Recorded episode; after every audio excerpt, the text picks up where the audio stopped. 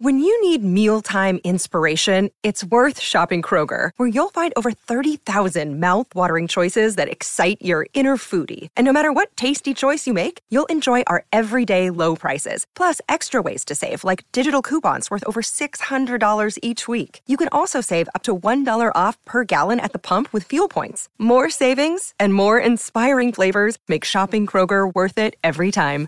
Kroger, fresh for everyone. Fuel restrictions apply.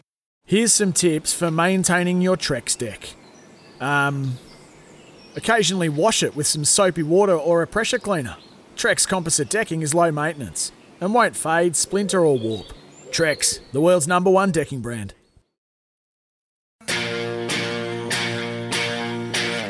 Welcome to Crunch Time. Tried to fend off. Umpire says, "Oh, ball it up." But the siren brings all of that to an end. And despite a mad surge by the Cats at the end, this undermanned Fremantle team has won a game that stands them in mighty stead for season 2022. His kick was scuffed central, but still worked for Fritsch, who loops the handball to Bedford, who can run in and can score his second. Robbie Gray up against the boundary, has a ping at goal. It's a point. Oh, handy point. 30 seconds left. Port Adelaide fans everywhere up. They're going to win two in a row in a tight contest. A one point win for Port Adelaide. Robbie Gray, the hero. It's two wins in a row for the Power. Can they build momentum? And the Dockers stocks keep rising with their biggest scalp yet. There is no doubting Freo are the real deal. But where does this leave the Cats? Chris Scott has plenty to think about, as do his counterparts at Adelaide and North Melbourne in Matthew Nicks and David Noble. To have a performance like that's really disappointing for us. Um, not taking anything away from our opposition, they were outstanding. We allowed them, unfortunately, early to beat us up in the contest, um, and the game, the game went just went away from us from that point on. But yeah, we've got a little bit to learn. we we've got to deal with some expectation, which we weren't able to do today. Yeah, well, we came here to win. There's no doubt. We, we wanted to win the game. Um, you know, three quarters again. You know, I think there's been probably for us been a step forward from the previous couple of weeks. Um, you know, one of the challenges for us was to really get into the game when the heat's in the kitchen. You know, I think 20 minutes into the second quarter we're even. We go in goal a bit off. Um, yeah, felt the players are ready to come back out. And look, there's an opposition that wants to step up the tempo, um, put some bigger bodies, and they got hold of the ball. And yeah, then we, we were into that cycle of, of chasing the game again. North Melbourne certainly brought the heat in that first half. They stuck with the Blues but were blown out of the water in the third term. And Adelaide, well, they crumbled under the pressure of being the favourites against the Giants. We'll unpack all of that and more right here on Sunday Crunch Time.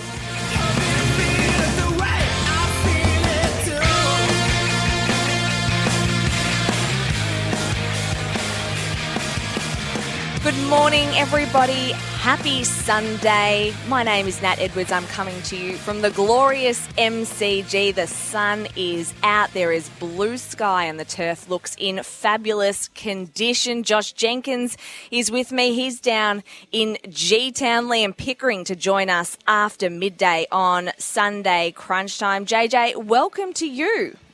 Good morning, Nat. Good morning to uh, everyone tuning in. And looking to debrief a big weekend of footy and and uh, and eventually preview some some of today's games as well. So plenty happening as always, and uh, thus far it's been a, a relatively entertaining, if not um, uh, hard to predict, round of footy.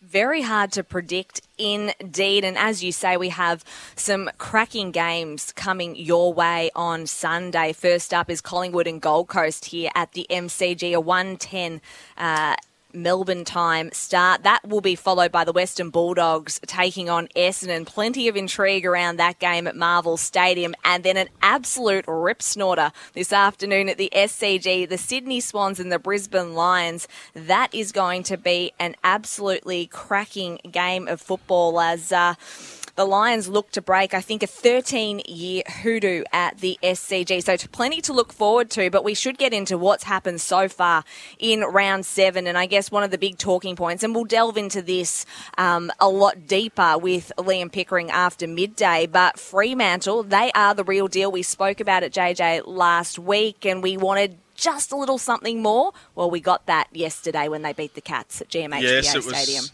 it was a signature win for the Dockers. Uh, got a very close look at how good they are and how uh, well set up they are behind the ball, how talented they are around the footy, and we must not forget that they were missing uh, Matt Taberner, their number one key forward. They were missing Nathan Fyfe, the dual Brownlow medalist, and they were missing one of the most uh, underrated uh, emerging ruckman in the game in Sean Darcy. So add those three players back into the mix, who would be three of their best five players, then, uh, well, we, Freo, the Purple Haze, the fans of the Purple Mob have got plenty to be excited about. They do indeed. A couple of weeks ago, we were talking about who is the, the second ranked team in the competition behind Melbourne, who are a clear standout, um, obviously undefeated at the moment. We sort of thought Brisbane was probably the one. Has it changed your thinking at all? What happened yesterday with Fremantle?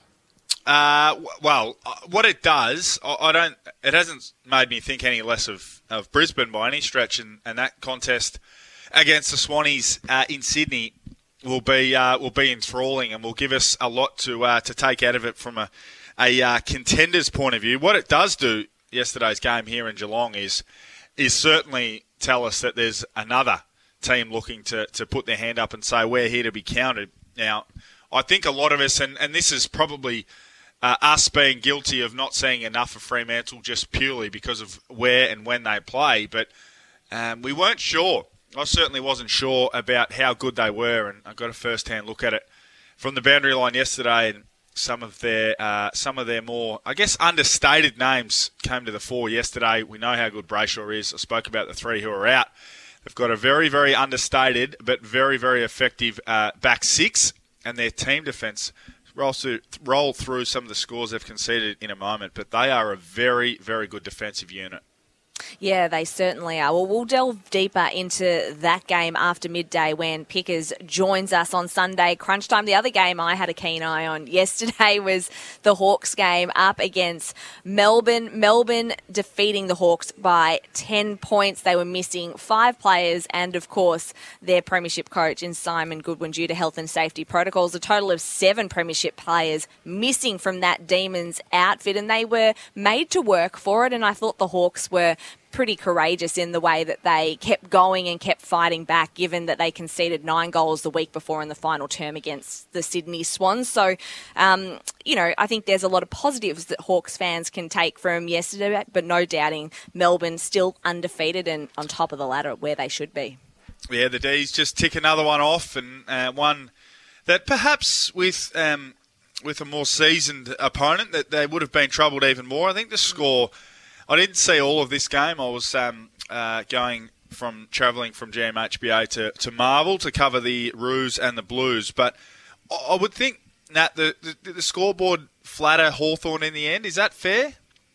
Yeah, I think I think it did. Um, look, they were certainly competitive and, and for a long period of time. I mean, they started the game so hot, did Hawthorn um, out of the blocks. It was the first time that Jake Bowey went into a quarter time huddle trailing in his career. Wow. Can you believe it? Which is ridiculous to say. Um, but, you know, certainly Hawthorn they were very inaccurate uh, in front of goal. Luke Breust had a, an off day, so inaccuracy, and, and they really should be ruining their missed opportunities, especially at the end of that third quarter. The Hawks certainly were peppering um, and just unable to put that scoreboard pressure on the D, uh, on the D's in the end. So, and look, I think you know we just know that Melbourne's just so classy and a more polished outfit at this point, and Hawthorn just made some bad skill errors when the game was on the line and the class came to the fore. Um, Clary Oliver, 33 disposals. He was everywhere. Petracca had his usual 31 and a goal. Max Gawn, did he stand up in the uh, absence of his wingman, Luke Jackson? Yeah. 29 disposals for a ruckman, if you don't mind. Was dominant in the air with 35 hitouts. Um, Max Lynch could only manage 19, so he dominated in that facet. Kicked a couple, had 11 score involvements, and nine clearances. If that's not a BOG performance, then I don't know what is. Yeah, and I thought actually Max Lynch did a reasonable job um, given he was going up against someone like Max Gawn. I really liked the job of Finn Maginness on Ed Langdon. Ed Langdon, obviously one of the, the best wingers going around in the competition. Um, and yeah, Finn Maginness was given the job, held him to nine touches for the game. So he did an excellent job tagging Ed Langdon and keeping him very quiet for the day. Adelaide went into the game against the Giants as favourites. I even tipped them. It was one where you just, it was a toss of the coin, really. You thought maybe the Giants are due. Could Toby, a second week in, could he really start to find his straps? Well, he did. He kicked four. Uh, first half goals and really inspired this Giants win. The leaders stood up and Stephen Coniglio, Lachie Whitfield was great. He impacted on the scoreboard as well. Um, Josh Kelly, too, was phenomenal yesterday. So the Giants just upsetting, I guess, the, the more favoured Crows, and, and the Crows probably not dealing with the pressure of, of the favouritism in, in this game. Yeah, interesting. I heard um, Matthew Nicks's post game comments, and he mentioned a few times about perhaps the inability for his young team to, to handle the noise. And Adelaide can get a little rowdy and they can get a little happy with their team, um, just as they can equally get upset with their team. It's um, it's never mellow, it's never level over there. It's either too high or too low, and um, and there would have been a lot of excitement around Adelaide after their two huge wins over Richmond and then on the road against the Dogs, but. The, the, the, Giants just came over and completely blew them away. Um, five goals to one at quarter time, as you said. 11 8 to 2 3 at the half. That was. Mm. No one could have predicted that. That was just incredible. And and and Josh Kelly, uh, you did mention him, but again, talk about filling up the stat sheet. Forty-one disposals is is uh, is incredible, no matter how you look at it. But he, he was effective with his touches. Now, David King yeah. went after a few of the marquee midfielders on Friday morning on Fireball Friday, and um, mm. he said Josh Kelly was one of the top three midfielders who is a marquee player but doesn't do enough damage. I found that one the most surprising. 11 score involvements, 8 clearances, 7 inside 50s, 4 rebound 50s, and ha- uh, half a dozen tackles. That was a brilliant performance from Josh Kelly, who I think is a. Uh, he gets a lot of criticism uh, for um, for the things that he can't do or doesn't do, but he is often overlooked for the things that he does do very well. And just quickly touching on the other results from last night, it was an ugly affair up in Cairns. Really tough conditions for both sides, but it was uh, Port Adelaide who got the one point win over the Saints. Robbie Gray, the hero, with 31 seconds left on the clock, kicked a behind to clinch that game. Two wins in a row now for Port Adelaide, and the game that you were at last night, North Melbourne. I mean, they came out really fiery, um, and they brought the heat certainly in that first half. They matched it with Carlton, but the Blues, despite having having a pretty poor third term record so far this year, they managed to outscore the Roos heavily and, and clinch that victory last night. Yeah, it was a um, it was a really good game. It was a spirited game of footy throughout, but it was a really a competitive game in the first half. Uh, the Blues, you, you, I think you could always feel from the venue that the Blues had more potency and they were a more dangerous and a more um, aggressive team and a more attacking team, and we're always going to be able to put more points on the board. But uh, that third quarter was very, very disappointing from a North Melbourne perspective. And I, I would like to challenge uh, Mr. Noble on his comments about them playing three good quarters of footy because mm. um, first two quarters, excellent. The fourth quarter, though, so they've just been blown out of the water, a 40 point uh, third quarter deficit. They only managed to keep one goal in the fourth quarter, so I don't know how they could po- possibly look at the fourth quarter and think that was um, a good performance or a tick um, either. So, from my point of view, the Roos, a good half, but completely fell off the cliff thereafter. Yeah, they certainly did. All right, we're going to delve deeper into all of these results later on in the show. We're going to take a quick break. On the other side of this, Collingwood assistant coach Hayden Skipworth is going to join us. You're listening to Sunday Crunch Time.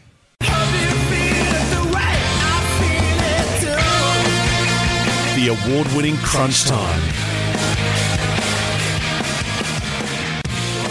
We'll be taking calls all weekend on the Kogan Open Line. Make the call, switch to Kogan Mobile from 290 for 30 days with a big 20 gig of data. You're listening to Sunday Crunch Time for Thirsty Camel Bottle Shops. Answer the Camel's call. Thirsty Camel Bottle Shops. Nat Edwards and Josh Jenkins with you on this beautiful Sunday morning in Melbourne. We are at the MCG ahead of the clash between Collingwood and the Gold Coast Suns. A 110 start Melbourne time and Collingwood assistant coach Hayden Skipworth has been good enough to join us. Good morning to you, Hayden. Good morning, guys. How you going?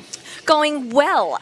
I think the question on everyone's lips is uh, how is Jordan De Goey and Will Hoskin Elliott going? Are they okay after battling gastro throughout the week? Yeah, they are. They're good to go. Um, yeah, we've had a bit of a douse of sickness through, throughout the club this week, so coaches included. Um, yeah, so hopefully they can run out the game fine. But yeah, we're, we're, glad to have them out there today. That's for sure. Did you manage to avoid it? No, I was one that got oh, struck no. down this week as well. so poor thing. Yeah, I was checking in each day and getting an update of the, of the players and stuff. But yeah, they've put their hand up and they're, they're good to go today no fun at all. But what was fun was seeing the Pies get back on the winners list last week on Monday, Anzac Day, the biggest stage. How important was that after a couple of losses in a row to get that win? What's it done for the group this week? Yeah, it just builds belief in the game plan and stuff. We started the year really well with, with two really good wins, and then we had some really close losses. Um, we lost one to Geelong, um, Josh's old team, obviously, and the last quarter we sort of um, fell away and they, they really got on top. And then Brisbane, they probably just better, uh, beat us um, throughout the game. They were sort of you know goal up each day and we couldn't we couldn't catch them. But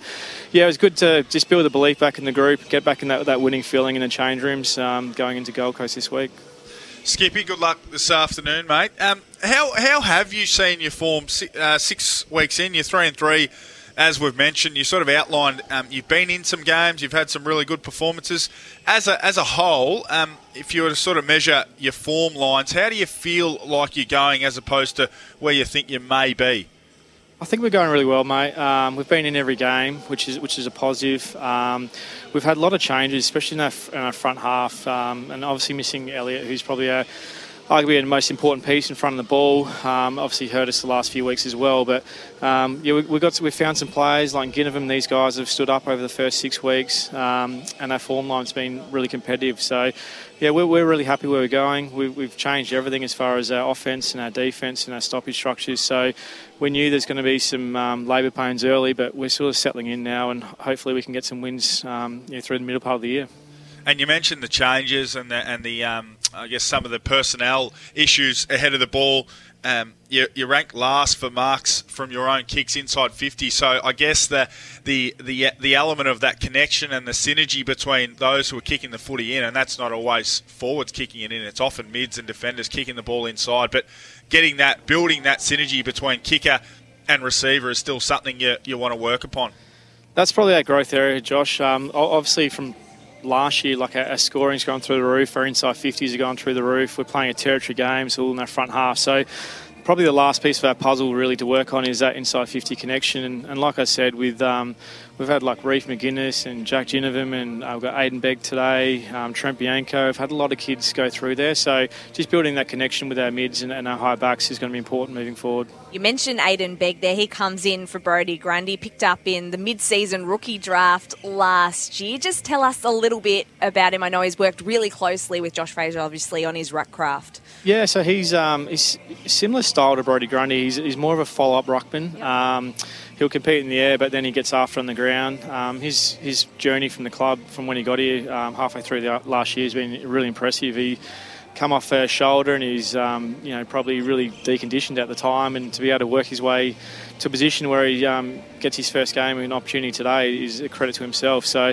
um, he'll probably, probably play like limited game time sort of 50 60% um, ruck and, and, maybe a little bit forward um, see what he can do in front of the ball as well. So it puts a big um, it puts a big spotlight on Darcy Cameron doesn't it Skippy? Because Jarrod Witts is a really, really good ruckman. I don't think um, a- enough people outside of the, I guess, the club land understand how good a ruckman he is. A former Collingwood player at one stage, but he's developed into a really good ruckman. So it's going to ask a lot of Darcy Cameron to step up in the absence of of big uh, BG and, and get the job done for you. Certainly, it is. Um, coming across from Sydney, he probably came across as a, as a backup ruck. Um, and obviously, Brodie, he's up until today, he really never misses. So that's why we developed him as that sort of forward ruck, Josh, um, not unlike yourself. So, yeah, he gets his opportunity to be the number one ruck for, you know, obviously probably 10, 12 weeks until Brodie returns. So um, he's chomping at the bit to, to get out there and compete against Wixie, and he's obviously got Beggy to come in fresh off the bench and, and help him out. Jack Ginnivan, five goals last week in just his 10th AFL game. He oozes confidence on the field. I absolutely love watching him go about his business. Some others have been critical. How do you, as a coaching group, help him balance, I guess, him being his true, authentic self, but also not getting too ahead of himself at the same time? Yeah, it's, it's an interesting one. Uh, to, to, coach the guys that have got um, self confidence, it's, it's much easier. It's much easier to bring him back than to the guys that really yep. have the self doubt. So we're trying to um, you know, let all our players be um, express themselves and be individuals, and not, don't want to take that away. But you know, they've also got to fall into, into line with the, the team structures and the team principles and what we're about holistically. So, yeah, he, he's we, we love him what he's done. He's had a great pre-season. Um, he set himself up for a really good year, and um, he's getting um, some reward off off the back of working really hard. And just quickly, Skippy, the Suns they knocked you off uh, at the G last year, so they'll they'll they'll come to the uh, Mecca full of confidence. But they've been pretty consistent and and uh, and been in plenty of games like yourselves uh, this year. So you'll be certainly well aware of the threats that they pose. Yeah, as you know, they've got some really high end talent. Um, you look at their midfield; it's just um, stacked with like um, you know almost pick ones and pick twos and stuff like that. So yeah, it's going to be a, a really good midfield battle. Um, they're, they're, similar style to us. They're very much a territory team. They get it in, lock it in. So, um, be who can win those centre bounces, who can win those mid arc stoppages, and, and um, play that game in that front half. So, our mids are going to have a big job, um, as well as you know, obviously, like you touched on before, our rucks getting getting in first use. Hayden, we appreciate your time this morning. Best of luck for the game ahead. Uh, thanks for joining us on Crunch Time. No worries. Thanks for having us on, guys. Hayden Skipworth there, Collingwood assistant coach, and I think I can see Jack Ginnivan down there just practicing a little bit of goal kicking. So just just quickly on on on Jackie G. Now, if we, this is the thing. Now, you know, we quickly or some people, not not many. I think only one or two have sort of said, you know, wanting to tame his his um, behaviour and the way he goes about it, but if you try and temper those types, they don't play the footy that you need them to play. They, they, they, need to be on the edge. They need to play with spirit and energy and swagger. Otherwise, you're asking them to suppress a part of their personality and, and, and one of the things that, that they probably feed off. I, I presume Jack feeds off energy and feeds off feeling good about himself and, and, and getting around his teammates and having them get around him. So asking him or asking any player to suppress um, – you know their personality, it's foolish, and it would be bad coaching as far as I'm concerned to ask someone to just to temper themselves. Now, there's a fine line, Nat. Like you don't need guys being disrespectful to yeah. the opposition or to the crowd or to the umpires, but um, I've seen nothing from him really that would suggest that he is um, disrespectful. And I know there was some commentary around him going after Joel Selwood, but if he doesn't do those types of things, he may not be an AFL player. He may not. He may not have a role. He may need to do those types of things to a have a role in the team, put pressure on. They're the number one pressure team, uh, pressure fact. Sorry, number two pressure factor team in the AFL. He's a big part of that. If he doesn't bring that, then maybe he's not in the team. So uh, some of that commentary around him um, needing to temper his his uh, behaviour, I just don't understand it as a teammate, do you love playing with people like that? And do you did you used to feed off their energy as well? Well, you, you love playing with them, and you know that the opposition hates playing against them. Uh, and it can often, you know, I've played against those types of players. You know, a Hayden Ballantyne who can who can who can be quite distracting. Um, yep when you're an opponent because you're often thinking about what he's doing and oh have a look at this guy and he's in your face and he's, he's niggling you. It's he, him doing that, Hayden Ballantyne doing that, you know, um, Freo fans and, and, and, coaches would know, well, he's on today. Yeah. When he's not, when he's disengaged in those types of things, you think, well, he's not engaged in the game.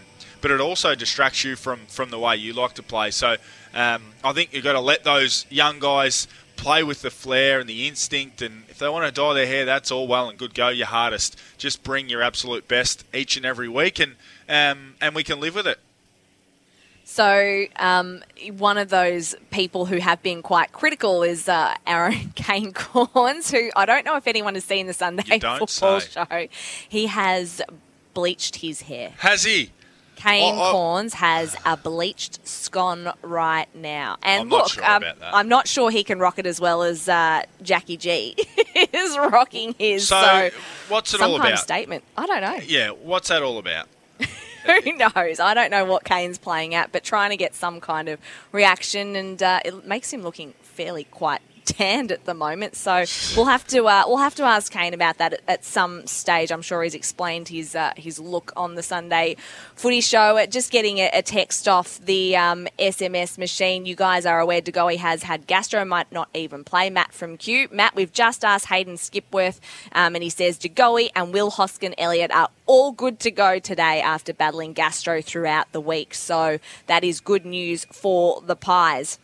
Uh, last night, a game that you wouldn't have seen too much of because you were at Marvel Stadium for North Melbourne and Carlton, but St Kilda and Port Adelaide, the power getting the job done by one point. Robbie Gray, the hero, with 31 seconds left on the clock, kicking a behind. Just quickly, the power. I mean, that's two wins in a row now. They're starting to get a little bit of momentum. Is this enough? Are you seeing enough that you think they can actually possibly recover and, and still make finals. Granted, they've still got Charlie Dixon and Orazio Fantasia and a couple of others to come back into this side. Yes, um, not necessarily enough yet. I mean, um, as you said, like Dixon's still a while away, Scott Lycett's a while away, Trent McKenzie's a, McKenzie's a fair Yep. while away, Fantasia we're not sure. So they're missing a few. They've got the Dogs uh, Friday evening. We've got another Friday double header this Friday Yes, night. So love it. Um, the Dogs who have their own issues to worry about today and moving forward. So. Uh, not yet ready to say they're back in business, but it was certainly a very, very important and a very uh, spirited win for the Power last night. Yeah, was I want to ask you a question about the Saints and, and selling their home games because they lost this game um, last season at the same venue, Cazalys Stadium. Obviously, the conditions really tough. Playing a night game at Cairns has a lot of uh, Yeah. danger to it with just the really dewy, slippery um, conditions, so humid up there. Do you think a club like St Kilda, because if you play that game at Marvel Stadium, it's probably a different result? Uh, I, I would no, I don't. I don't agree with that. Um, I, I don't. I, I, I the, a there's a commercial reality to the sport. So, Yep. and the money they get from selling that game to Cairns, probably some of that goes into the football department. So they, you know, just just say they get another um, salary for a coach, or they get a, you know, whatever it is, something for the football department, or there's more money to spend for them in the football department. So it's important to do those types of things. I mean, I presume when Port were going for the ball and Port were having shots on goal, it was slippery for them as well. It wasn't just slippery for St Kilda, was it? No, 100%. So, conditions uh, are both like, it's not. It's the same for both teams.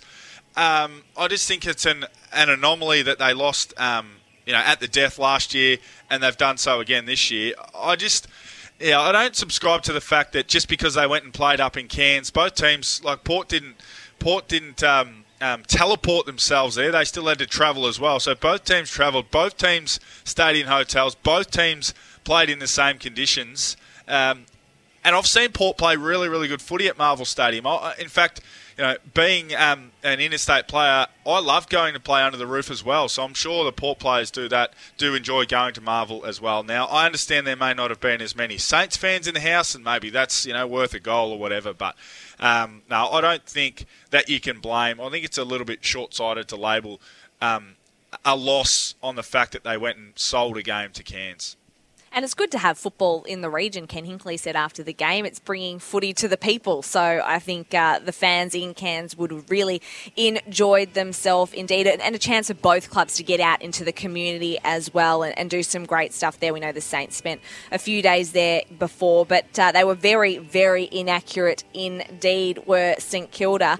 Um, four goals 18 42 and Port Adelaide obviously inaccurate as well 5 goals 13 but there was a period there where the Saints kicked seven behinds in a row. That was uh, during the third term. Port kicked three goals too. That's where the game really was uh, unfortunately lost with St Kilda. Jack Higgins one goal three. Max King two goals two. He missed one straight in front, about 20 metres out, which was really disappointing. Jade Gresham, who's had such a great season, he had 22 touches but kicked three behinds. Wanganeen Milera, two behinds. Paddy Ryder also missed a couple of easy ones, two behinds. So they just didn't have their kicking boots on last night in tough conditions, and the Saints will be ruining a couple of missed opportunities um, last night to uh, to put another win on the board. But they are five and two. Um, Port Adelaide two and five at this point of the season. All right, coming after the break, we are going to delve into the Carlton and North Melbourne game. We might chat a little bit about Melbourne and Hawthorn as well. You're listening to Sunday Crunch Time. A sports news update for Rolled. Eat good with Rolled. It's fast, fresh Vietnamese. I'm Victoria Raptis with your sports update for old. In AFL, Geelong held off Fremantle 66 to 69. GWS cruised to a 59 point win over Adelaide. Melbourne continued their unbeaten start with a win over Hawthorn. Port Adelaide overcame the Saints by one point, and Carlton held on to a top eight position with a 50 point win over North Melbourne. In NRL, the North Queensland Cowboys have catapulted into the top four after a crushing 35 4 victory over the Parramatta Eels. A late no try call saw the Bulldogs come out on top against the Roosters, and a late Shaun Johnson field goal helped the Warriors to a one point victory over the Raiders. A sports news update for Rolled. Fast, fresh Vietnamese.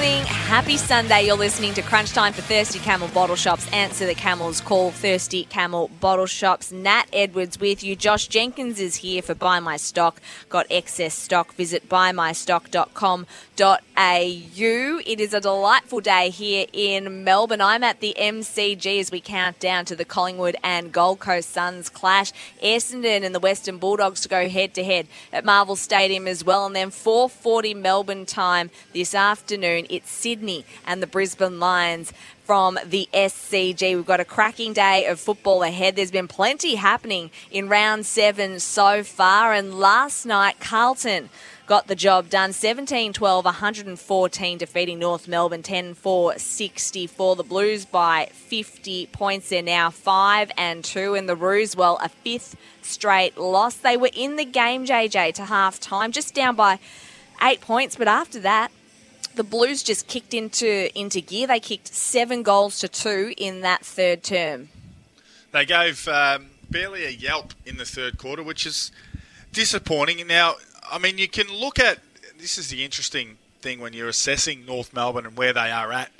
You can look at the fact that they were competitive in the first half, but is that is that is that seriously where we're judging one of the 18 AFL teams? Like we're judging them on the fact that they were able to be competitive for a half. Have they fallen that far? We know there's a there's a there's a real scarcity of talent in that group. Um, there's a scarcity of leaders as well, and their captain Jack Ziebell's being thrown forward and back and not having an impact. He had an impact in one game against the Swans where he was a surprise Yeah. move forward. He kicked five, but he didn't look likely at any stage last night. Took the first mark inside 50 of the game, missed that shot on goal, and wasn't cited a lot thereafter. The matchups just had me absolutely astounded last night with Curnow and and Mackay. Uh, so Josh Walker, who's a bigger, um, less agile defender, he played on Yep. Charlie Curnow, who's one of the most Yeah. athletic forwards in the game, and Aidan Bonar, who is a more athletic, smaller player, he played on Harry Mackay, who's a bigger, stronger, uh, straight line mover. So I mean, bizarre, I, I- wasn't it?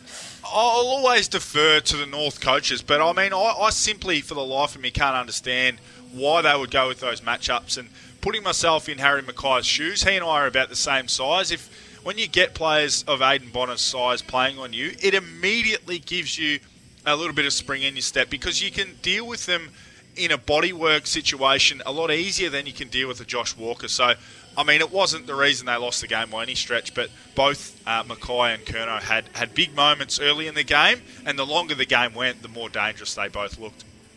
I mean, it was just unfortunate losing Aidan Corr, obviously, before the game to health and safety protocols. Miller Bergman came in for his debut, and unfortunately for the young man, dislocated his shoulder early in the game. Not a debut to remember, certainly. I mean, you look at the numbers for North Melbourne. Jai Simpkin was reasonable. I think he had 22 touches. Um, but uh, Bailey Scott 23 disposals, but there's there wasn't a lot else from North Melbourne. So what do you want to see from the Roos moving forward? Because we talk about how uncompetitive they have been at stages and, and they've had some big losses this year. They brought the heat and they were competitive for a half, but what more do you want to see from them? They've got to be able to actually string some some competitive games together for the entirety of a match. They've, they've had you know, the past three weeks they've lost by 50, 60, and, and, and 68. Like, It's just not going to get it done, and that's forgetting the, the, game they had against Brisbane where they lost by. Um, yeah. It was over 100, was it not? It was yeah. around 100 yeah. points. So yep. I, I, don't know what level of um, historically bad type of team we are dealing with, but it is getting to that point, is it not? Like we're starting to talk about a team that um, last night loses by 50 points Curnow and Mackay both missed a few goals that they would normally have kicked. It could have easily been a 70 75 point game. And uh, we hear them talking about um, you know, the fact that they're ticking off three out of the four quarters. Well, you can't possibly tick off three quarters when you lose by 50 points, as far as I'm concerned. So, um, yeah, what really, really worrying signs for North. Again, their VFL team got handled uh, yesterday. They were, were, they were smoked uh, by Carlton by 55 points in the VFL. So whether there's much to come from the VFL squad or not, I'm not too sure. Um, it's it's um, yeah, it's it's it's more than concerning for North. Nick Larkey's probably got some issues with the uh, match review officer with uh, a tunnelling, yeah, a strange I one. Ask but you about that. Yeah, I, I, I didn't think much of it at the time live, and then having seen it on Twitter and watched it a few times, I it was bad. I didn't like it. Um, it's dangerous, and it looked it looked to have a, a level of intent that would that would um, that would suggest he, he may have a, a, case to answer. So it'll be an interesting one. I hope it's not one that he gets, gets away with a fine because it, it's more than that. It could have caused serious injury. So I wouldn't be surprised if he uh, felt the wrath of the uh, of the tribunal this week. Priority picks get thrown about and the conversation often goes that way. Where where do you sit on this conversation with North Melbourne? There are reports. I think it was Caro on Footy Classified who said the priority pick is back firmly on the table for North Melbourne. When you think about that, do you think they deserve one or should be in in contention for one, or, or is it not going to solve their problems? Well, it's not going to solve their problems. Um, I don't like the fact that we have to hand teams um, an extra draft pick and a, a, really good draft pick to help them fix what is usually their own mess. Um, no one, you know, the thing is that you know David Noble and, and, and the hierarchy and the, and the brass there, they've they've inherited basically their situation to to an extent, but they are now responsible for what happens. And um, the other element that I don't love, Nat, and you're probably across the draft more than I am, but I feel like it really dilutes the top end of the draft in the in the yeah. fact that they are getting to really take ownership of a draft because of their the, you know their inability to, to be competitive and to put competitive teams on the park. So that's another element that I don't love. But I mean, there needs to be a lever that, that, that the league that the game can pull to, to help them become more competitive because you just can't have a team rolling around from week to week losing by 50 and 60 points. Yeah, I, I agree completely with that. And, and David Noble and his team have a lot of work to do at North Melbourne. But just turning our focus to the Blues now, who, you know, really burst out of the blocks in that third term. Um, in the first six round, they had actually been outscored in third quarters by 117 points. So to be able to kick seven goals too, I think would have been really pleasing for Michael Voss. Let's hear from the coach of the Carlton Football Club on what he thought about last night's win. Um, and and the thing I again one of the things I walked away the most pleased with was they were just great teammates tonight. They were just great teammates. You know, across the whole night, um, they did things for each other. Um, they took secondary roles when they needed to. They put on the little blocks that helped somebody else. Um, they just really stuck together um, as as teammates tonight, and um, you know, and as a result, sort of the the outcome ends up turning in your favour. So that was Michael Voss on those little one percenters that often you don't see. I think, you know, we're quick to, to look at those things like we saw Jack Carroll um, kick the opening goal of the game on debut. Everyone flocks to, to Jack Carroll. And then, of course, when um, Jacob Weitering kicks a goal for the first time in I don't know how long. Um, everyone came from everywhere to celebrate with him, which is all well and good, and, and, we love seeing that. But Michael Voss was pointing out that you know it's those little things, um, the the one percenters, the the smothers, and the shepherds that we don't often celebrate enough that were the great things that he loved celebrating and, and his team loved to get around each other. So I think that's a, a really great thing. I, am liking the way that Carlton are, are going about it at the moment. And Patrick Cripps, his outstanding start to the season just continues 33 touches, 10 clearances, four tackles, and a goal. When it comes to the Brownlow medal, he's got to be right in there, doesn't he? Well, there were three. Uh, he, he would have received three last night, as far as I was concerned. I certainly gave him the three votes for AFL Nation. Um, he was just dominant all over the field. His his ability to get around the ground and be impactful around the ground has has really improved um, tenfold in the past uh, or since last year. So they looked really good. Uh, Saad, Fisher, Carroll, Newman, Martin, Young, and Durdin. They were the guys who got massive ticks. We know about their stars, but some of those guys um, who are lesser known players really stood up. Durdin's an incredibly impressive, hard-working, small, pressuring forward. Some of his pressure and intensity last night was really noticeable from the commentary box. So uh, I really like Carlton. I think they're a really well balanced team. And Lewis Young's the one who stood up, had a query over that second key back spot in the uh, void that was left by Liam Jones. Lewis Young looks like he is the mm. one who's stood up and has made that his own. What did you make of Tom De Koning's game last night? Obviously, no Marc Pittonet, so the, the ruck load falls on the shoulders of, of Tom De Koning, and there was a nervous moment when he went off, and, I, and his yes, foot was being was. assessed, and I thought, oh gosh, they can't afford to lose him because next in line is Alex Mirkov, who's a 22 year old and still learning his craft. But obviously, to go up against a veteran like Todd Goldstein, who has had to assume the number one ruck spot uh, again after Tristan Xerri is out injured, how did you see Tom De Koning filling that role last night?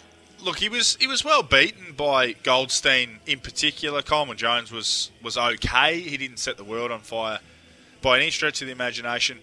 But we, we, we need to judge De Koning, and this is the reason why the Pittonet loss is, is, is disastrous in a sense, because De Koning's a developing, emerging young athletic ruckman who is not yet able to, to really impact games strongly. But all the Blues really need from him, because of Cerra and Cripps and Kennedy and Hewett when he returns and Walsh, they just need him to give a really strong account of himself, not be outmarked around the ground, not allow the opposition ruckman to really work the clock and put the ball in, in in positions that they really want it to be in. So I thought he did that last night. Goldstein had his moments, but you know, De Koning was good. He's some of his follow-up pressure work um, is really good, and we see the same thing from his brother Sam. They're both really um, agile players at ground level. They're both very good at getting involved at ground level. So um, it was certainly a tick for the first time this season, anyway, that he had to carry the load by himself. It's going to get harder. He's going to see um, more and more really, really good opponents in the ruck. So it's going to be a task, but uh, it's one that I think he is up for.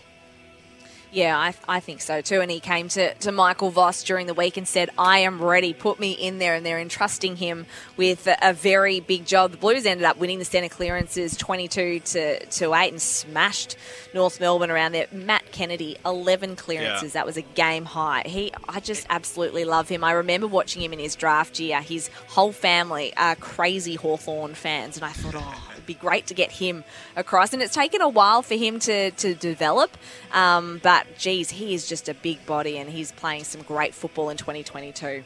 He plays. I think they've got the most well balanced midfield in the game, to be honest, Nat. I know the Dogs have got Okay. a lot of good players. Petra- Look, Melbourne fans might be getting a little upset, and they probably have every right to, but they are a really well balanced, um, powerful, potent midfield. They are. Um, I, uh, I love what I've seen them play four or five times this year, and I've loved watching them.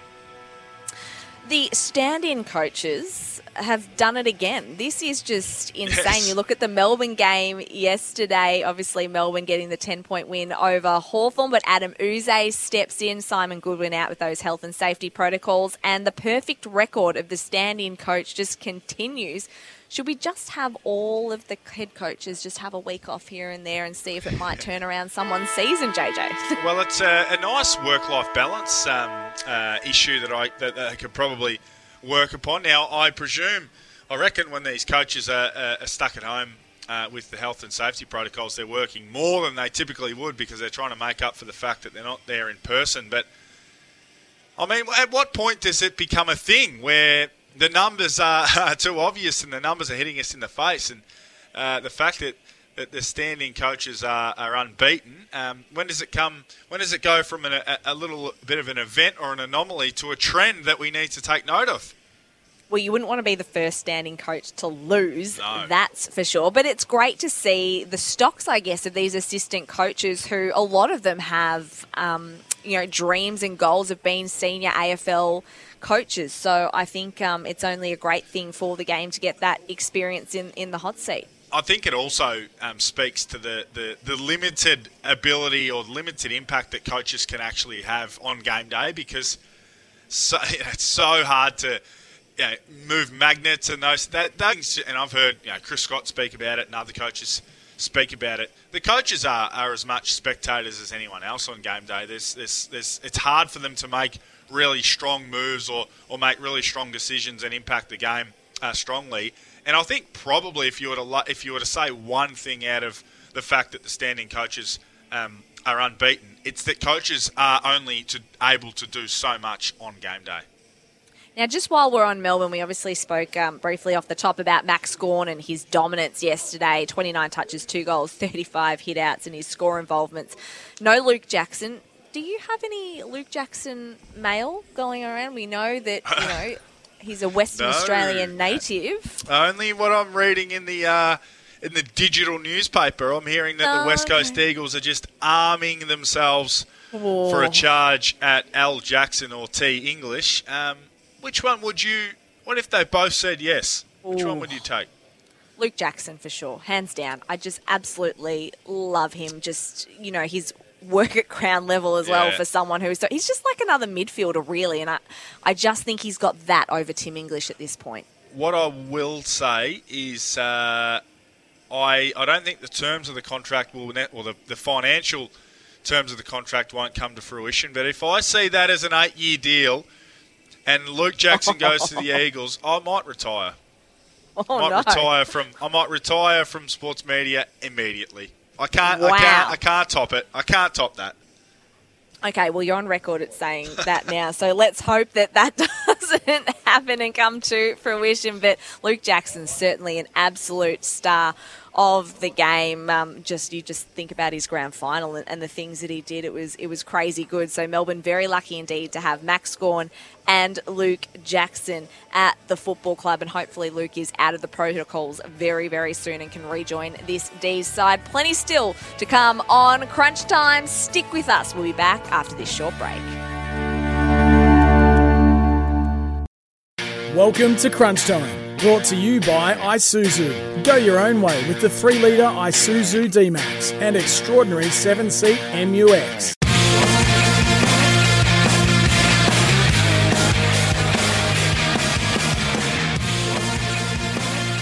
Everyone. and welcome to Crunch Time. This is the pre-game show for Thirsty Camel. Answer the Camel's call. Thirsty Camel Bottle Shops. It's great to have your company on this Sunday. If you've just joining us for the first time, welcome. If you're sticking with us after the first hour, thank you for staying around. Nat Edwards, Josh Jenkins, and Liam Pickering joins us as well this morning. Pickers, welcome to you for the first time. Uh, hello, Nat, and hello, JJ, and everyone that's listening. It's uh, it's great to be here on May the first, my mother's birthday. So happy birthday, Aw. Patty P. Yeah, the old girl turns. Um, I'm not sure how many. I'm not sure. Won't let me tell you how old Okay, she is. did you get her a present? Yes, yes, of course I did. Of course I got her a present. Yes, good. So her You're a good son then. Got the sun out. Of, the sun got the call out of the way early this morning, and now at the MCG, and what's going to be a really good day for footy. There's not a lot of wind around, and it's going to be a good game. And well, I think Collingwood will be too strong, but we'll get to that later. But Hutchie, the cooler that he is, uh, he's bullish on the Gold Coast today. The, the cooler. Well, last time they did meet here, uh, it was the Gold Coast Suns who got the job done by 24 points. They did, and it was interesting. That was about the start of the end for Nathan Buckley last year, wasn't it? It was that twilight Saturday Yep. afternoon game, I reckon, for memory. And I know it was reasonably early in the season, actually, because it knocked me out of that, you know, when you've got to only pick one winner. Ah, you're dead my- cert. Yeah, certainly. Yeah, I took Collingwood, and that was the end of that. So.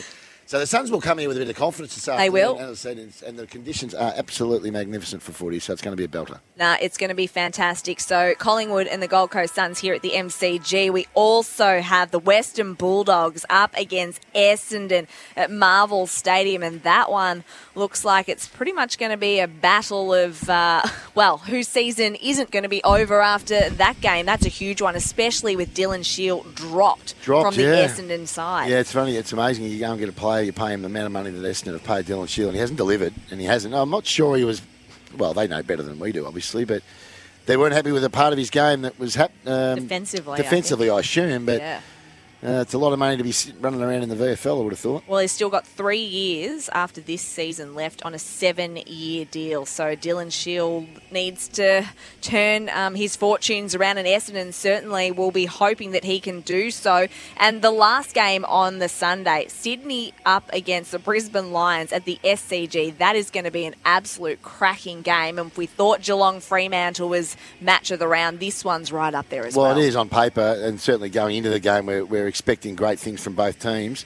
Uh, yesterday's game, Geelong and Fremantle will get to, but that was a, that was a ripper of a game too. Really great pressure game, but yeah, hitting away on a, on a Sunday afternoon at 4:40 seems a little bit rich. I hate when we're doing rolling fixtures. You've got to understand, no one wants to watch Richmond, Richmond and West Coast on a Friday night. They Oh. want to see good games, and that promises to be an absolute belter. It was. Well, we should get to the Geelong Fremantle game because we are yet to review that one. It was uh, Geelong 10 6 66 going down to Fremantle 10 9 69.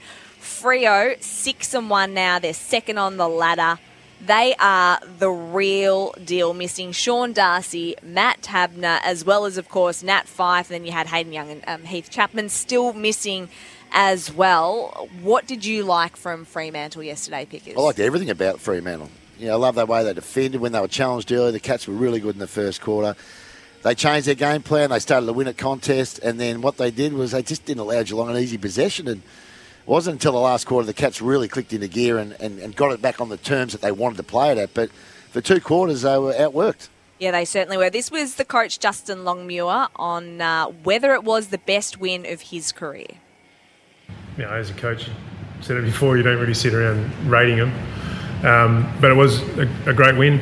Um, you know, we came down here prepared for an arm wrestle and compared, uh, prepared to go the distance because that's what you have to do down here. And um, yeah, I thought we fought, and that's you know become a part of our brand is we just keep fighting, and um, we're able to do that. So it was the Dockers' fourth win in 19 attempts at Kardinia Park. I don't think they've won there since something like 2015, and they kept the Cats goalless as well from the 28 minute mark of the first quarter until the 20th minute mark of the third term. That's pretty hard to do, JJ, given that Jeremy Cameron and Tom Hawkins have been in terrific form. It is, and they're just a really. Um, I was going to say dour, but that's a disrespectful term to use because they're better than that. But Brennan Cox and Griffin Logue, um, Alex Pearce is the big body who takes the, the key forwards. So they've conceded 65 to the Saints, 47 to West Coast, 54 to the Giants, 59 to Essendon, 62 only to Carlton, and 66 to the Cats. Admittedly, you know, a few of those teams in there aren't necessarily going to be in the finals, but what they are very good at is they're good at supporting each other in the air.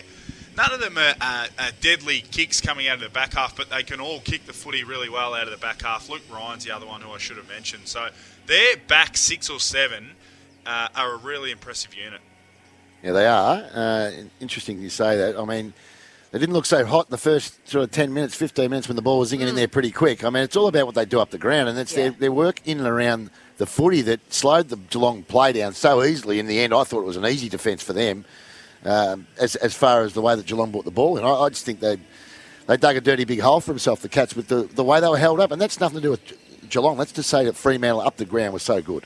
So I was listening to Chris Scott after the game, and he talked about how well Fremantle defended the corridor too, so didn't allow them that use. Where where do you both see Geelong at the moment? He thinks that their best football is not too far away, but there's obviously things that they need to work on. What are the big issues? I'll get both of you to answer this one. Uh, they, were a bit, they were a little bit fumbly yesterday, the Cats, which was unlike them. They looked sharp early. They were really strong in the first 20 minutes, and then once Fremantle sort of took a few body blows and then sort of, sort of just held their ground and started to come back at them, I thought they got a bit fumbly. Missed a lot of targets. Uh, felt the pressure at times yesterday. They're a very good team, the Cats. Don't worry about that. I'm not worried about. I mean, they got beaten by a better team yesterday. Yeah. like that. that But it was three points as three well, and they points, had a chance. They three could have points, snatched the and game. didn't really and really were out of the game for two quarters. I thought. So I'm not all that concerned about the loss. I mean, obviously the Cats would want to win. Clearly, they, they're trying to win, and everyone wants to be five and two rather than four and three. But I don't think it's panic stations by any stretch. But I do, would like to see a little bit more out of a couple of the players, in particular some of the guys that have been around the system a little while that I reckon just need to lift their rating a little bit. JJ, what about you? Well, there are plenty. Of, there are plenty of names. There are plenty of names, but there are a few down on what I think they can deliver. Yeah, yeah, I think no, they're good I- players, but I mean, take Tommy Stewart out of that side. The Cats lose Oh, by five goals yeah. yesterday. Simple as that. Yeah, that. he was um, he was immense. Had 40 disposals, almost almost a kilometre of uh, metres gained yesterday. But I think the midfield was a, a bit of a concern yesterday. Take the loss of Max Holmes, pick is probably Yeah. um, for such a young player, it really highlighted the fact that um, that we that we missed a, a bit of run and a bit of carry and a bit of boldness because you spoke about how um, the Cats were going inside forward 50 or going inside their half of the ground, and Max Holmes is one of those guys who that youthful exuberance takes the game on. They missed him. Sam Menegola, I'm watching the VFL game, Geelong v Willie right now. Sam Menegola's not playing, so he's one they'd like to get into the mix um, at some stage, but probably just lacked a little bit of brashness and boldness and dare with the footy yesterday and played into the hands of the Dockers defenders. No doubt, and it sort of helps when uh, I thought Stanley was pretty good yesterday. Uh, I thought he, he played a, quite a good game. I thought he was a little bit off early, but I thought he was pretty good after quarter time. Uh, but there are a number of the midfielders. They were well beaten in the midfield. There's no doubt about that yesterday. I mean, and when they they didn't have high numbers, which is unlike Geelong outside of Tom Stewart. Uh, Guthrie got a lot of the ball, but there were not too many others really troubled the scorers too much. So, uh, full credit to, to Fremantle. They were just terrific. And the Cats hopeful that Patrick Dangerfield will be good to go, I believe, next week. So that corked calf keeping him out for two weeks, which isn't ideal at all. Uh, I asked JJ this off the top because we were talking a couple of weeks ago about who the second best team in the competition is behind Melbourne, and, and I guess the general consensus was probably it was Brisbane at that stage. Where do you have Fremantle sitting pickers? Well, I've got them sitting in- firmly in the top four or five teams at the moment. I mean, they go to Geelong with three or four really good players not playing, and they and they're able to find a win after being tr- three goals to zip down before they you know even blinked. Uh, they're in the mix, absolutely. And the two teams that are playing after the, after this game today, like in Brisbane and and, um, and Sydney, I think are in the mix as well. Um, JJ, for yours with Fremantle, Nat Fyfe, luxury, comes back into the side. Does he? I- I know he wants to, and he said before he wants to play more midfield time than forward. but do you think he's probably just going to have to suck it up a little bit and- and go and just spend more time forward, given their midfield is going so well at the moment? Well, he, he, how long has he missed? He's missed. When was the last time he played a, a consistent block of foot? Like he's missed a lot of footy. Yeah. Um, we He's had, a luxury, uh, JJ. He's a luxury now. He, that's what I mean, Pickers. I- Like I, we had this um, debate on the run home on Friday. Andy and I, Andy Maher and I, had this debate about. Um, I think Damien Hardwick sort of said someone said, "Does Dusty come through the VFL?" And Damien Hardwick said, "I don't think he knows what the VFL is."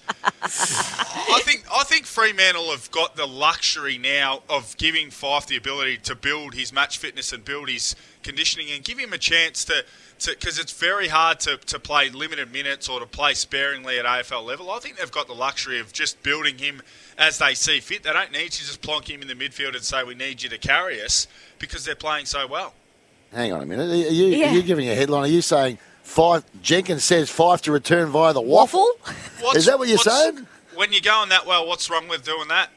You don't, you don't, Nah, not Nat Fyfe. Can you, don't imagine plough Nat Fyfe paddocks- playing in the waffle? You don't plow, plough the paddocks with a Porsche, mate. you Nathan just Buckley. get out there I and get remember it on. Nathan Williamstown are running around. I remember Nathan Buckley playing a game for Williamstown. If it's good enough for Bucks, he's got a Brownlow as well.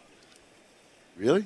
I don't remember Bucks playing for Williamstown. Bucks definitely played a game for Williamstown. I will stake Wow. my life and uh, small Well- reputation on the fact. I was going to say, oh, oh, I can't remember it, but you might be right. You might be right, JJ. But anyway, they are in a great position. They're a system-based team at the moment. I don't, I don't really think it matters who comes into that team. They're going to play the way they played yesterday, and I think with the injuries they had and the people that were out of the side, their best ruckman, their best forward, and a couple of young young players that are really coming along well.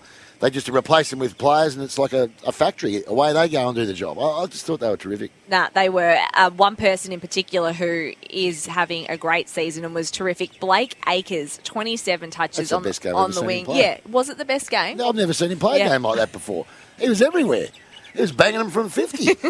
Blake Acres, I mean, he was a bit of a journeyman at St Kilda, and very much so. he's become a pretty integral part of that Fremantle side. And I think that's a testament to what they're doing at Fremantle. They're getting the best out of their players. Oh, players. even Travis Colyer, like you were just like he's been around for ages, but he has got the absolute best out of himself. They have got some really unheralded players. Yeah. Switkowski, um, what's his name, the little fella, Schultz, in the Schultz, I forward. Like, they've got some Schultz. really good players that if they walked in here now, you wouldn't know what they look like.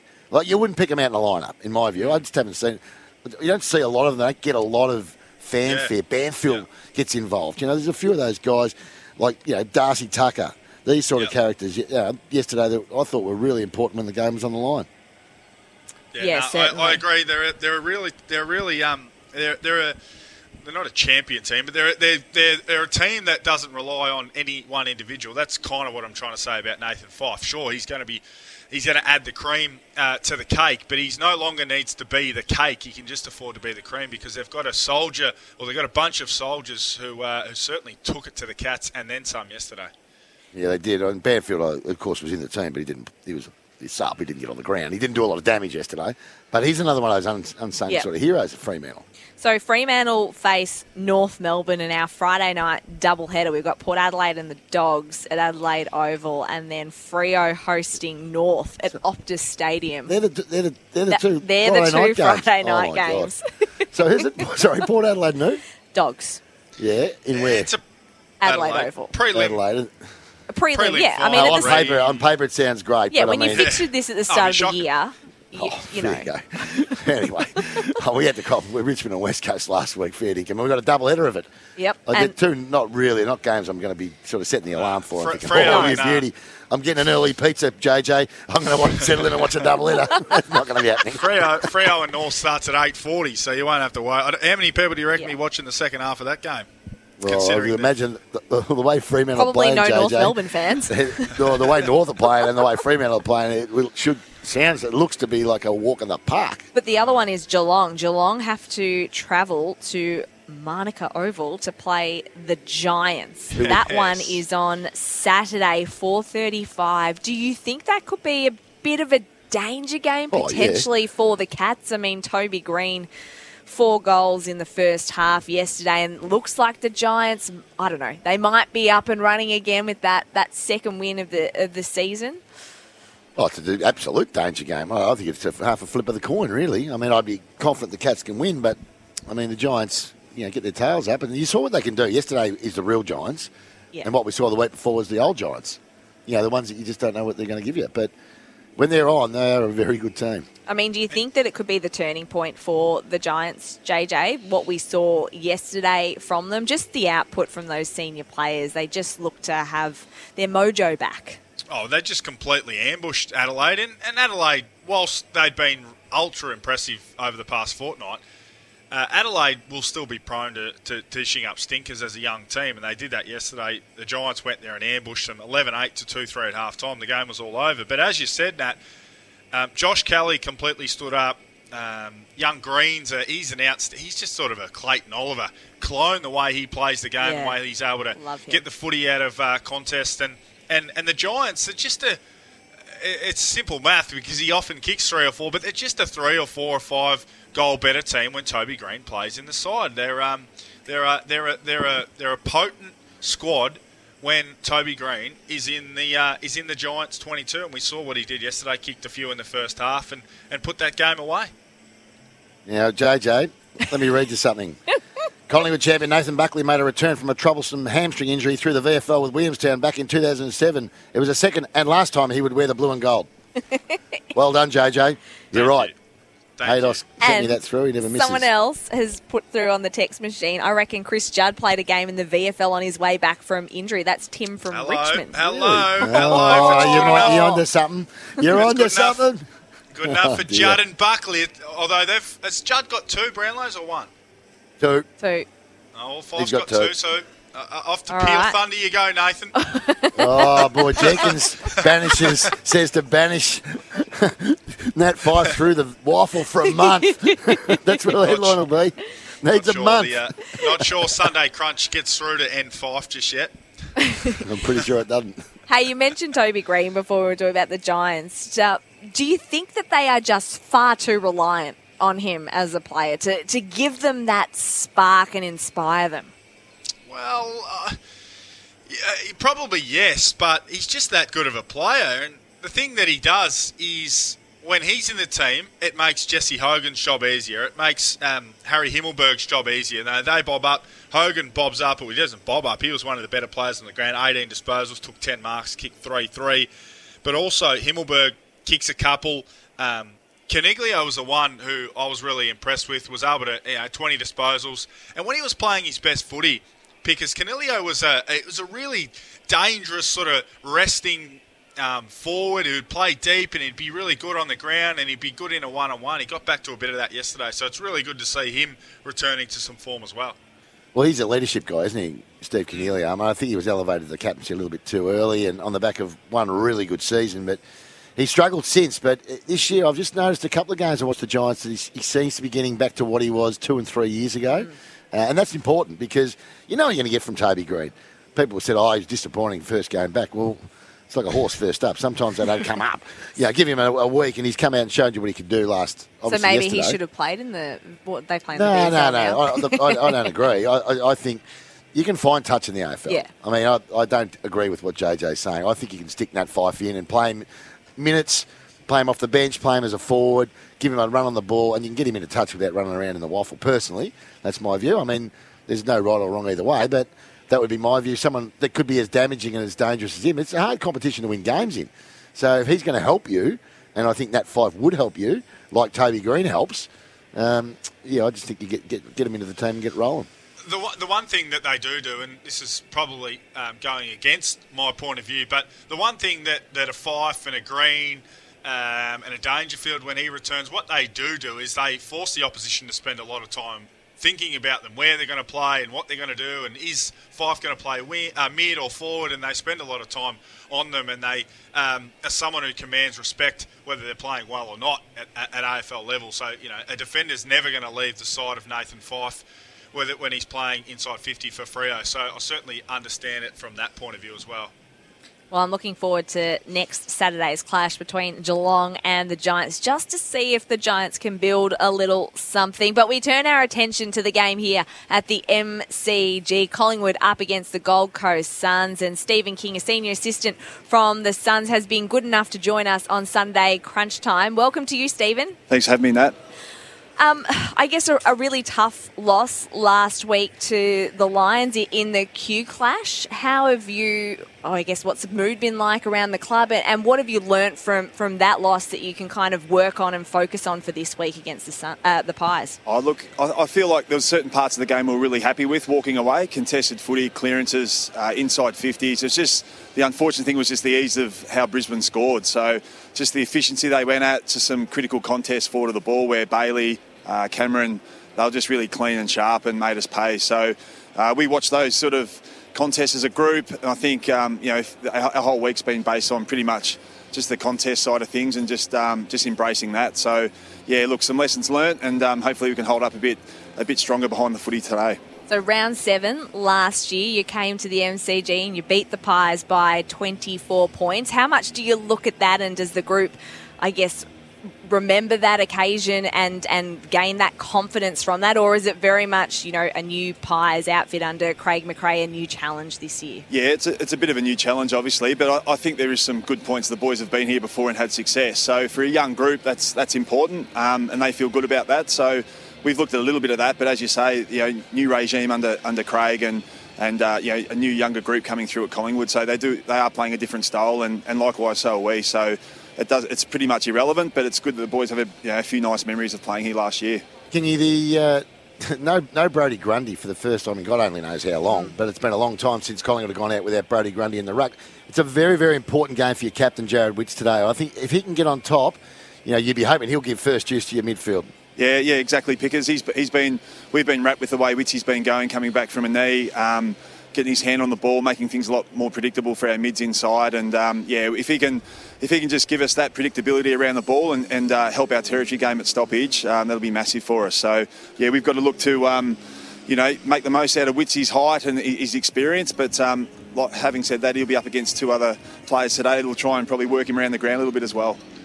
Kingy, uh, you, you beat number one uh, in the early part of the season for intercept marks. If you've been able to generate enough, we know at AFL level intercept marks are, are almost king at the moment with the way that they're able to kickstart your ball movement. Do you feel you get enough uh, bang for your buck when those guys take those intercepts and, and, you, and you move into your offensive side of your game?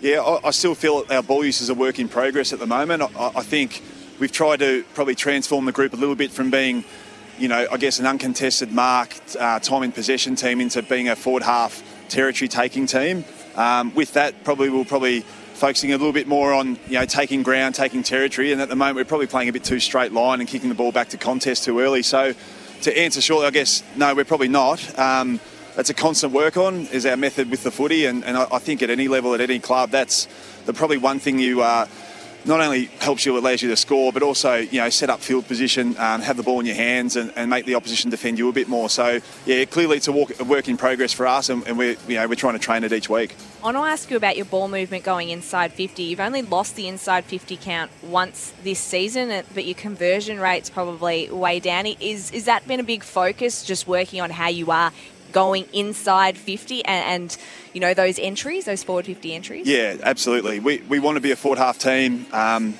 and, and, we're getting that, but then there's another you know layer of detail that comes with that, and that's that's connections. You know, eh, knowing you know Charlie and Levi are both new players at our club. Um, you know, we've got Luco playing up there for the first time, and and yeah, just it's just the chemistry, just being able to, I guess, connect and, and make the most of just looking for options off the line a little bit more. So we've probably been a bit too bombish in there at times and a bit too predictable. So that's that's something an area we certainly need tweaking.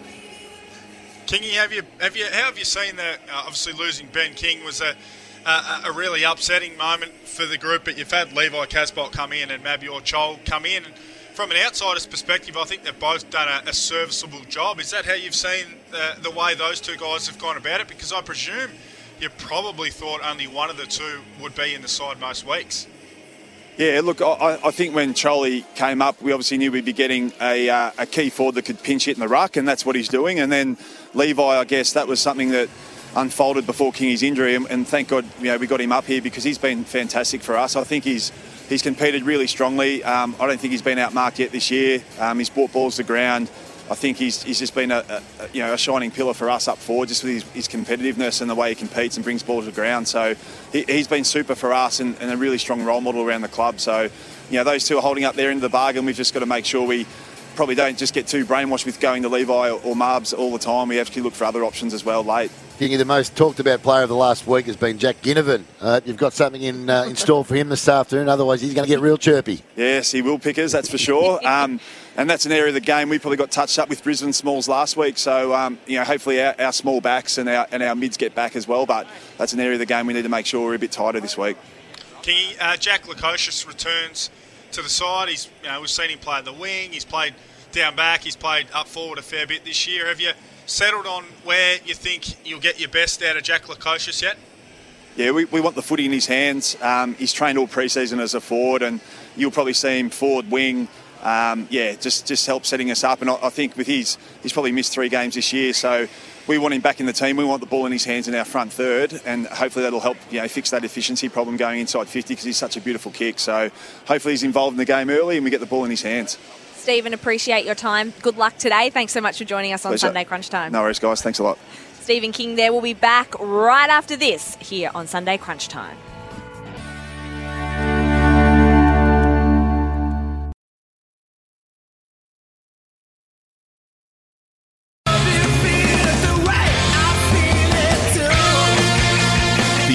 Winning Crunch Time.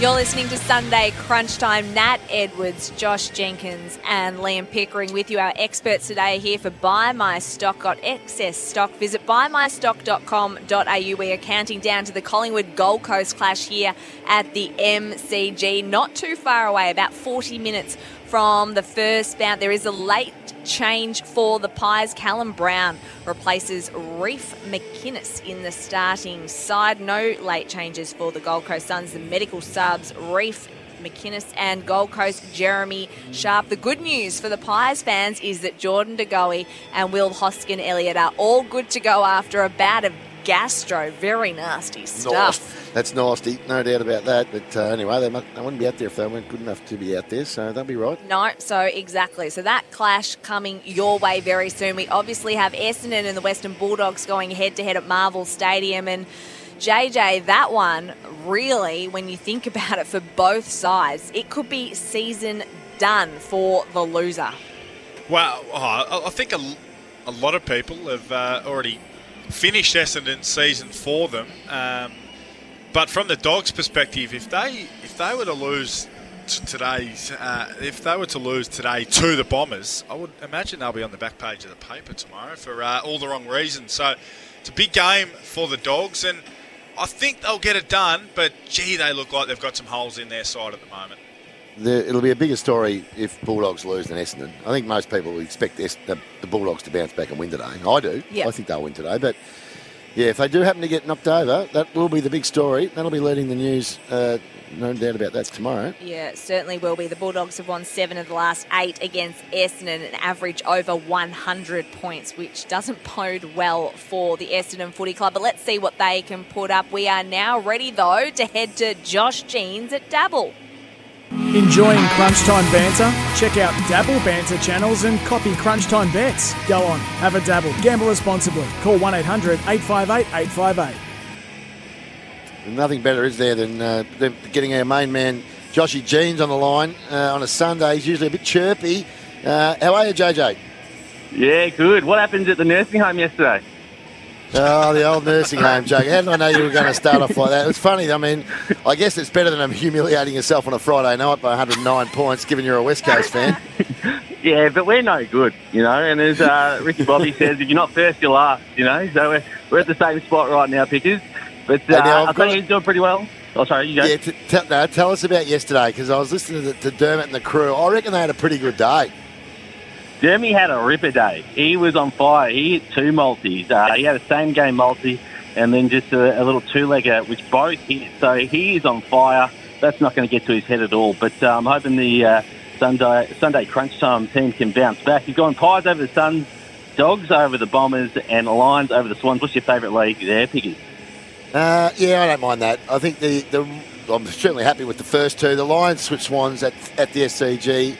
Yeah, I know there's been a fair bit of money for the Lions, so um, no, I'm happy with that. I'm happy with that, Josh. Absolutely. Well, the easiest way to copy it and follow Dermy as well is download the Dabble app. Uh, you can follow Dermy23 and Crunch Time AFL. Go on, have a dabble, dabble socially, and gamble responsibly. Good on your pickers. Thanks, Josh. We'll chat next week. Sounds good. Joshy Jeans there from Dabble, of course, and they're doing great things. And Dermot was on, on fire yesterday, the big Oh, man. I'm sure. He loves it too, Dermot. I'm sure he wasn't, wasn't quiet about it either. No, well, he's a good judge, Dermot. He's a very good judge. I have to admit, I'm a, I'm a, I'm a massive Dermot fan, though, I must say. That He is actually a really good judge on footy. I'm sure he is. You should. He's a, he's a hero yours. You're a Hawthorn nutter. I absolutely loved You him. love. The strut. Yes, just oh, love he had a like real peacock. out. He was a real peacock. He, I'll tell you what, JJ would have got out of his way back in the day. he would have run straight through the big guy. Hey, we were talking about stars that play in the VFL before, and people have chimed in with, with a few others on the text machine. Tony Lockett and Ben Cousins both playing VFL as well. Yeah, well. I do remember Tony Lockett playing for Port Melbourne. Um, remember Tony Lockett, he retired and came back and he wanted his old number back, number four, and Benny Matthews said, nah, I'm, I'm wearing that. Sorry. He ended up with wearing some 47 or something, I think it was. And JJ, you're watching the VFL at the moment. I am, yeah, quarter time. Uh, the Cats, uh, they've kicked four straight. The Williamstown Seagulls, they're the Seagulls, aren't they, Williamstown? Yep. Or have, Yep. Yeah, I made that up. Uh, 2 7 19. So uh, close game, inaccurate, Willie. The, the Cats, uh, big number 81. I've got to get onto the stat sheet and work out who big number 81 is for the Cats. He's kicked a couple, the big fella at full forward. So uh, they're missing a few. The Cats, there's only about half a dozen AFL listed players running around here. So a bit light on in the VFL for the Cats. And Gold Coast, they're uh, giving Werribee a touch up as well. So Kingy and the Gold Coast boys are looking for a double today here in Victoria. What do you think of this game this afternoon? I, I think Collingwood will handle the Gold Coast, but I mean, there's a lot of talk that, that the Gold Coast they're, they're ready to roll and probably going to win this game. Yeah, I'm I'm bullish on Collingwood. I think I agree with Hayden Skipworth. They they are three and three, but aside from the loss to West Coast at Marvel Stadium, which is absolutely just mystifying based on what we've seen from West Coast since. Um, they they've been really good. They were really competitive against Brisbane up there. We know how good the Lions are. Um, I, they just did enough last week against Essendon, but Essendon threw the kitchen sink at them. I think they've been good. I think they will beat Gold Coast, but with Miller and Rowell and Anderson and, and Brandon Ellis, they're starting to build a really good nucleus of players. I agree with you, Pickers. Jarrod Witt should be able to give them an armchair ride. So they can, if they can just manufacture enough ball inside 50, if Levi can kick two or three, if Mabior can kick two or three, and Rankine maybe can step up, maybe they will trouble the Pies. Jack Lukosius, though, is a big in for the Gold Coast Can we, Suns. can we work out where do you think they're going to play? I don't, think, they know. Who, who, knows? I didn't understand. Uh, you know, who am I to question um, what Stephen King and the Gold Coast Suns coaches say? But he said you know, he's going to play forward, but they want to get the footy in his hands. I would think if they're desperate to get the footy in his hands, which I think is a great idea, play him uh, on a wing or behind the ball.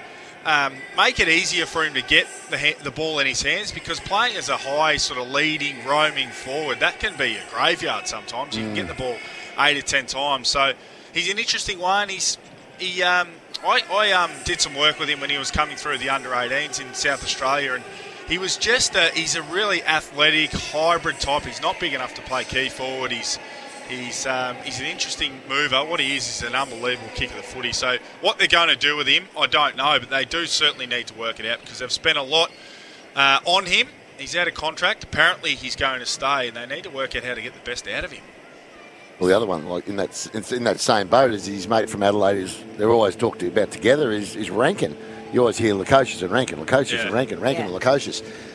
I don't, I don't know where Rankine's at, to be honest. I mean, he's such a talent. We've seen glimpses of his talent, but we've never seen it consistently. So he's been in the system long enough now to actually start contributing as a footballer on a regular basis. Yeah, you just Yeah. want to see him take a, gra- a game Yeah. by the scruff of its neck, don't you? And break it open. And we just haven't really seen that from him for, for a number of reasons. I know that he's had some injury issues, but just that consistency hasn't been there. He probably needs to evolve his game as well because he lives in the graveyard as a small forward at the moment, reliant on turning seven or eight disposals a week into three or four goals, and that's a hard way to make a living. He needs to evolve his game to get up on the wing, you know, spurt through the midfield and get involved in the game because he also is so creative. But if you're getting the ball eight times a week, because you can only be so damaging, so he needs to turn himself from an eight to ten disposal a week sort of guy up around 14 or 15 and have more score involvements and, and help the team in other ways than just kicking a miraculous goal.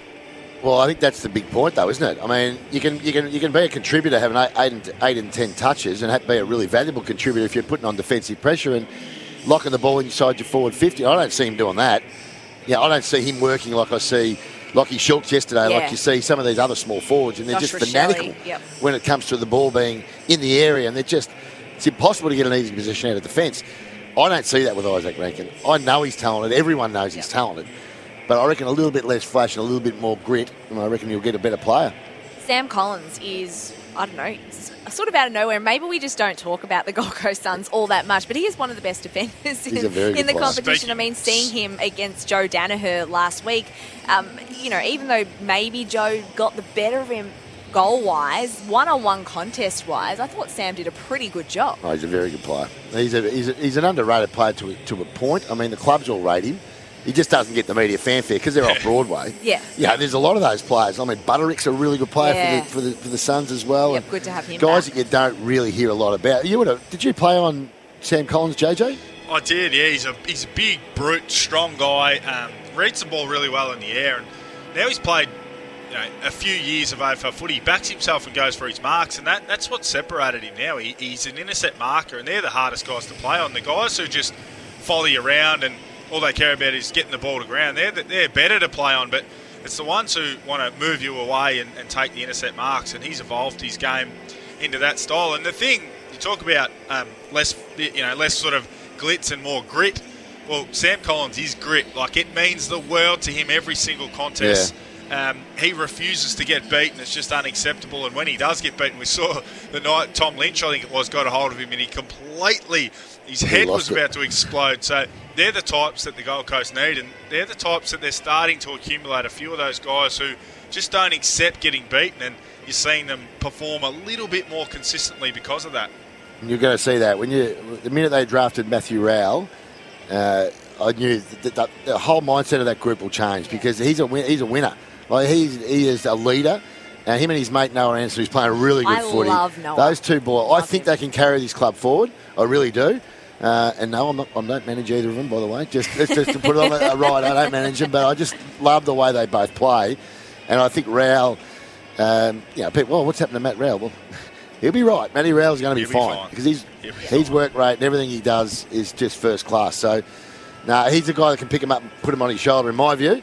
Uh, yes, he's had a year and a half of injuries, but he's starting to get his act together now, and he's had a couple of really good games this year. And I think today might be one of those days. The MCG, he was born to play on this ground. That kid. Yeah, so the Suns two and four, but they've played Melbourne, St Kilda, Brisbane, and Carlton. So all top eight sides so far. So hopefully they can bring some of what they've learnt playing against those top sides to the MCG today, where they obviously beat Collingwood here last year in round seven. The first bounce, not too far away, about 29 minutes away here at the MCG. We'll be back right after this on Sunday Crunch Time.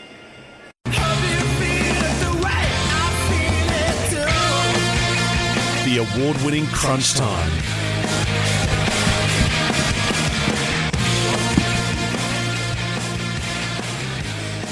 You're listening to Sunday Crunch Time. It's great to have your company as we count down to the Collingwood and Gold Coast game here at the MCG. Essendon and the Western Bulldogs go head to head at Marvel Stadium, and then an absolute rip snorter in Sydney. And the Brisbane Lions at the SCG. The Lions looking to break a 13 year hoodoo at the SCG later this afternoon. That's going to be an absolutely cracking game. We've touched on most games this round so far. JJ and Pickers, but the one we haven't touched too much on was uh, what happened on Friday night, which I think a lot of us, especially if you're a West Coast supporter like my dad is, they've tried to erase that completely from memory. But just quickly, I mean, where to next for the West Coast Eagles? Adam Simpson admits they're going through a, a painful transition period at the moment. He's not using the word rebuild at this point, but where to next for this side and what can they salvage from this season, Pickers? What they need to do is just start building like, little pieces at a time. I mean, they've got, it's got to start with effort. Their effort was miles Oh, off on the weekend.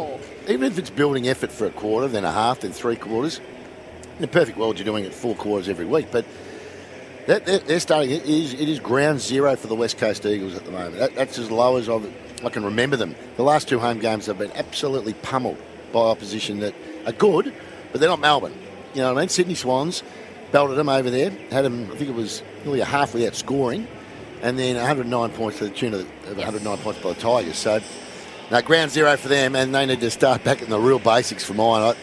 Forget all the fancy stuff. Get some players that want to get in there and roll their sleeves up and go to work. Yeah, it's the worst start to their season in club history, one and six, and, and Friday night was their heaviest defeat since 08, which was Geelong by 135 points at Subiaco Oval. JJ, what are your thoughts on, on the Eagles and where they need to, to go from here? As as a former player, I mean, it must be so hard to be staring down the barrel of those big losses. And, and we know that they've had their issues with 23 players having COVID. Um, they're missing some key personnel through injury as well. But how difficult is it to, as a player to kind of get yourself up each week when things are going as bad as they are? I think that's the, the key point, and that's the space they're, they're living in at the moment. Like they, they go over to Melbourne and beat uh, the Pies by 13 points, but since then, 63 84 109, 256 points they've been beaten oh. by in their past three games, if you don't mind. Two of those games, yeah. as Picker said, have been in Perth. It gets no worse than that. And I think we're seeing some of their uh, premiership players and some of their older players, and perhaps even the coaching staff, think, is this really where we're at? There probably hasn't yet been an acceptance of this is how bad we are, and this is the path forward. Maybe they haven't yet identified, or maybe Friday night was the was the, the light globe moment or light bulb moment where they think we are we're completely um, stuffed here, and we have to really um, start from scratch because we're not going to have Kennedy, we're not going to have Hurn, we're not going to have Naitanui, we're not going to have McGovern probably within sort of 24 months. Well, what do they look like then? Because they don't have a lot of draft picks. They gave some up for Tim Kelly, and they haven't been to the draft a lot. They're going to have to turn to the draft ASAP. Well, they've got a good set, they've got a good setup of, the, of their recruiting staff. I've got no doubt that they'll be able to draft in the right players uh, and potentially trade in the right players. Uh, the Kelly one looks diabolical now in hindsight oh, to give up what they did for him. Uh, they're a paper team, JJ. I've been saying this for 18 months. They're a paper team. They look good on paper oh, they've got all these names there, but they're just names. None of them are playing anywhere near the levels they played at three or four years ago when they won the flag. And that year, I, you know, I actually didn't rate them at all going into 2018. They won the flag. Fantastic coaching performance, a great effort by the team. But gee, their last two years have been ordinary. We've had, we, we keep hearing excuse after excuse for this mob. The excuses are over, from my, my view. Yep. I mean, it's COVID. Oh, we've got a few COVID cases. We've got a few injuries. Everyone's got injuries. West Coast are a very, very big football club. They're the biggest club in the country, if you really want to look at it. Biggest membership, most most wealthy club. I don't, I don't know what's being said in Perth, but what needs to be said is, forget the names, throw them, put all the names on a board. Forget how many games they played, and what their what their CV is. Who's having a go here? Because at the moment, there's not too many of them having a go, in my view. And it uh, looks and there's, like and there's a lot. Sorry, Nat. There's a lot You that. Um, there's a lot who are who are at the right towards the end of their career who are being paid seriously big money, and uh, I said this a couple of weeks ago, are all locals, so none of them are going to be keen to be to, to move on or be moved on, and you know in that American sort of salary dump situation where you get rid of an older player uh, to get some money off the books because they're talking about making a play for Jackson or English. Well, that sounds great, and they need one of them, but neither of those two pickers are free agents, so they're going to have to give away No, they- more draft picks or more players. And you don't want to be Yeah. doing that because they are the only AFL club who hasn't had a top 10 draft pick in the past decade, and they didn't field one player under the age of 21 against the Tigers. Yeah, so they well- can't afford to do that. They're a proud club. They're a, they're a terrific club, actually. And you very rarely hear anyone want to leave the West Coast. When they're there, they're there. So you're right. Uh, I think they do need to throw. I wouldn't say the kitchen sink, but they need to get another big bloke in to help Nic Nat. You can see how efficient they are without Naitanui playing. Um, yeah, I'll, it starts. At, it starts at the, the ground level. It's not bring the mouth guards to training stuff, but it's getting back to the basics at the very least. Well, I don't know how they're going to turn it around, if at all, in the next two Who they weeks. got next week? They face the Lions next week and then Melbourne the following Oh, week. So oh. if we thought that the last three, four weeks have been bad for the West Coast Eagles, imagine where they're going to be at in two weeks' time after facing the Lions and Melbourne. They normally play right against the Lions, surprisingly. But um, and the game's at the Gabba, no doubt. Yep. Yep. yeah, Melbourne's it's not a great Optus. trip. It's the longest trip in, in the game. Yeah. West Coast going all the way to Brisbane to get their hand pants pulled down by the Lions. That's not going to be ideal. But I just I think that West Coast fans, if they did, they'd just like to see the, the effort because they're not used to seeing West Coast putting in these sort of efforts, which they have in the last couple of weeks. No. they're, they're, they're a proud club. They're a better club say. than that. They are a much better club than that, and hopefully they get some players back in the next couple of weeks as well. Elliot Yeo, though, I think is unlikely to return from those concussion protocols um, for the game against Brisbane. That's what Adam Simpson said after the game. Just quickly before we wrap up Sunday crunch time, I'll just get your tips for this afternoon, this game, and then the other two games. Pickers, you go. I'm going with the Collingwood Football Club to win today by about 15 points. Um, Bulldogs will beat Essendon by about 28 points, and I think the Swans will win in a close one. I reckon they'll win by a goal. Okay, JJ. Uh, Collingwood by two or three goals. Excuse me. The Dogs by about two goals. I think they're just going the Dogs, but they'll uh, beat Essendon. And I hope the Lions announce themselves because these are the types of games I've been wanting to see the Lions play in and win. And uh, I'm hoping they can go up because we know how good Sydney are. Um, I think we're not sure whether the Lions can win these types of games. So looking forward to sitting down and hopefully watching the Brizzy Lions win. And hopefully my man Charles Cameron breaks out the motorbike about four or five times. Well, he may, may very well, but uh, I don't know if we do know how good Sydney are just yet. I think we'll know after today. I think so. How many goals Jack Ginnivan kicked today? Three. Little player.